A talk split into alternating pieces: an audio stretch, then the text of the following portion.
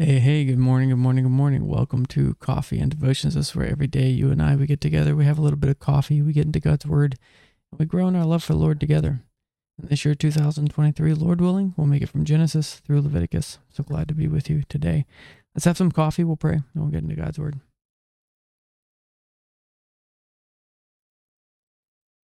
Let's pray. Father, we thank you so much for this day. It's a gift from you. But Lord, we confess to you that often we will come to your word, and sometimes our hearts are cold. Sometimes uh, this is just a ritual, and we know that that's not pleasing to you. So, Father, we pray that your spirit would enliven us, that you would give us strength, even as we go along this discipline of being in your word. We pray that your spirit would make it alive in our hearts. We pray, Father, that you would teach us to love you. In Jesus' name. Amen. All right, here we go. We are at Leviticus chapter 14. Where are my glasses? There they are. Leviticus chapter 14. And we start with uh, a new section on not just how the leave or how the priests were to categorize and figure out if somebody was clean or unclean, pure or unpure, but what happens if you were in Israel and you were declared unclean? Was there any hope for you? Well, chapter 14 answers that. Here we go. Then the Lord spoke to Moses, saying, This shall be the law for, of the leper for the day of his cleansing. He shall be brought to the priest. And the priest shall go out of the camp, and the priest shall examine him. And indeed, if the leprosy is healed in the leper, then the priest shall command to take for him who is to be cleansed two living and clean birds, cedar wood, scarlet, and hyssop. And the priest shall command that one of the birds be killed in an earthen vessel over running water. As for the living bird, he shall take it, the cedar wood, and the scarlet, and the hyssop, and dip them and the living bird in the blood of the bird that was killed over the running water. And he shall sprinkle it seven times on him who is to be cleansed from the leprosy, and shall pronounce him clean and shall let the living bird loose in the open field. He who is to be clean, cleansed shall wash his clothes, shave off all his hair, and wash himself in water, that he may be clean. After that he shall come into the camp, and shall stay outside his tent seven days.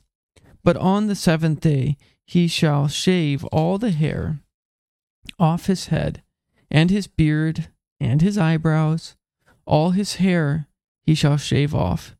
He shall wash his clothes and wash his body in water, and he shall be clean. So we see that there's this whole ceremony of the taking of the two birds. One of them is killed, one of them's alive, killing it under the water, letting the blood go, take the water and the blood, and the sprinkling of seven times this picture of completeness. And then that second bird is taken out into the field as a symbolic action of, of letting that impurity leave on.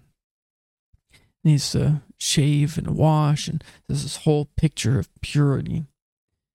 Then in verse 10, and on the eighth day he shall take two male lambs without blemish, one ewe lamb of the first year without blemish, three tenths of an ephah of fine flour mixed with oil as a grain offering, and one log of oil. Then the priest who makes him clean shall present the man who is to be made clean and those things before the Lord at the door of the tabernacle of meeting. And the priest shall take one male lamb and offer it as a trespass offering, and the log of oil, and weigh them as a wave offering before the Lord. Then he shall kill the lamb in the place where he kills the sin offering and the burnt offering in a holy place, for as the sin offering is the priest's so is a trespass offering. It is most holy. The priest shall take some of the blood of the trespass offering. The priest shall put it on the tip of the right ear of him who is to be cleansed, and on the thumb of his right hand, on him on the big toe of his right foot. And the priest shall take some of the log of oil and pour it into the pan, palm of his own left hand. And then the priest shall dip his right finger in the oil that is in his left hand, and shall sprinkle some of the oil with the finger seven times before the Lord. And the rest of the oil in his hand, the priest shall put some on the tip of the right ear of him who is to be cleansed, on the right thumb of his right hand, and on the big toe of his right foot, on the blood on the blood of the trespass offering. The rest of the oil that is in the priest's hand he shall put on the head of him who is to be cleansed, so the priest shall make atonement for him before the Lord. Then the priest shall offer the sin offering and make atonement for him who is to be cleansed from his uncleanness. Afterward he shall kill the burnt offering, and the priest shall offer the burnt offering and the grain offering on the altar. So the priest shall make atonement for him, and he shall be clean. So we find in this passage, what's this section talking about? It's talking about the man is essentially bringing three different offerings sin offering or purification offering. it doesn't really matter what you call that. The uh, guilt offering, as well as, or sorry, the burnt offering, as well as the grain offering. So, purification offering, grain offering, and a uh, purification offering, grain offering, and a burnt offering. So, you have he has three different offerings he's bringing to the Lord, or she's bringing to the Lord, to present themselves as clean and that blood again applied to them on the on their heads, on their ear, on their hand, on their foot, from head to toe, they are clean. It is washed away from them. But what happens if you're a poor person? Right? If you're if you're poor and you're outside the camp, you're not allowed to come in, cut off from society, cut off from your family, cut off from your friends, but you can't afford two lambs I mean, this is expensive stuff. How are do you have any hope of being clean or are you just stuck? Well, Lord makes provision for that in verse 21 through 32. But if he is poor and cannot afford it, then he shall take one male lamb as a trespass offering to be waved to make atonement for him, one tenth of an ephah of fine flour with oil as a grain offering, and a log of oil, two turtle doves, or two young pigeons, such as he is able to afford. One shall be a sin offering, the other a burnt offering. He shall bring them to the priest on the eighth day of for his cleansing, to the door of the tabernacle of meeting, before the Lord. And the priest shall take the lamb of the trespass offering and the log of oil, and the priest shall wave them as a wave offering before the Lord. Then he shall kill the lamb of the trespass offering, and the priest shall take some of the blood of the trespass offering and put it on the tip of the right ear of him who is to be cleansed on the thumb of his right hand and on his big toe of his right foot. And the priest shall pour some of the oil into the palm of his own left hand. Then the priest shall sprinkle with his right finger some of the oil that is in his left hand seven times before the Lord.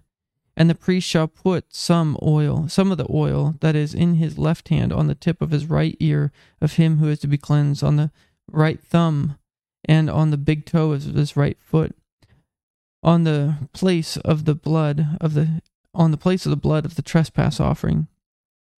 The rest of the oil that is in the priest's hand he shall put on the head of him who is to be cleansed, to make atonement for him before the Lord.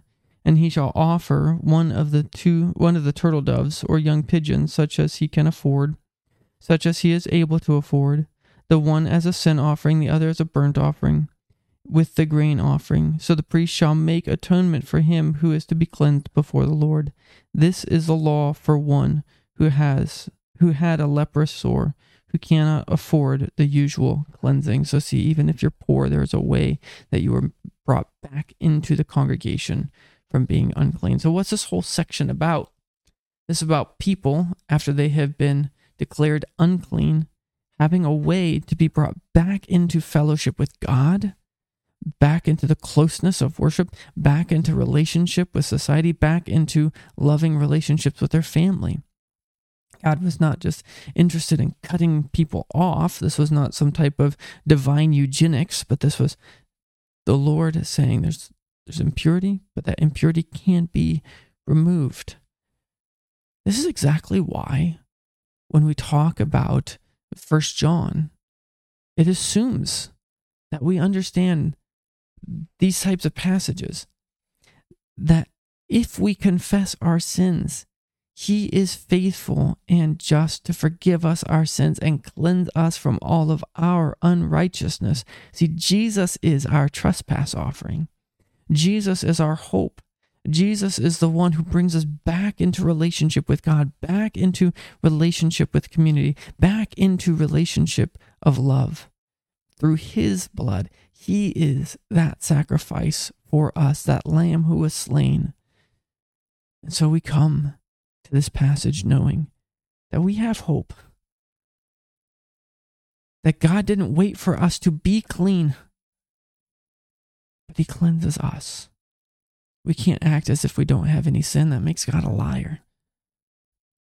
But when we do sin, we know that we have an advocate with the Father, Jesus Christ, the righteous one. And so we trust in Him and love Him. Let's pray. Father, we thank you so much for your word and for your love. We thank you for the work of Jesus Christ for us. Lord, we thank you that you have brought us back into relationship with you. You have redeemed us and you have cared for us. Father, please, by your Holy Spirit, make us love you and follow after you. In Jesus' name, amen.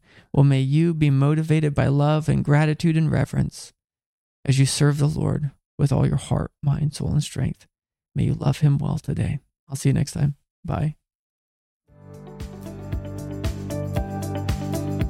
Thanks for listening to this week's message from God's Word for You, a ministry of Sharon RP Church in rural southeast Iowa. We pray that the message would be used by God to transform your faith in your life this week. If you'd like to get more information about us, feel free to go to the website, sharonrpc.org. We'd love to invite you to worship with us. Our worship time is 10 a.m. every Sunday at 25204 160th Avenue, Morning Sun, Iowa 52640. May God richly bless you this week.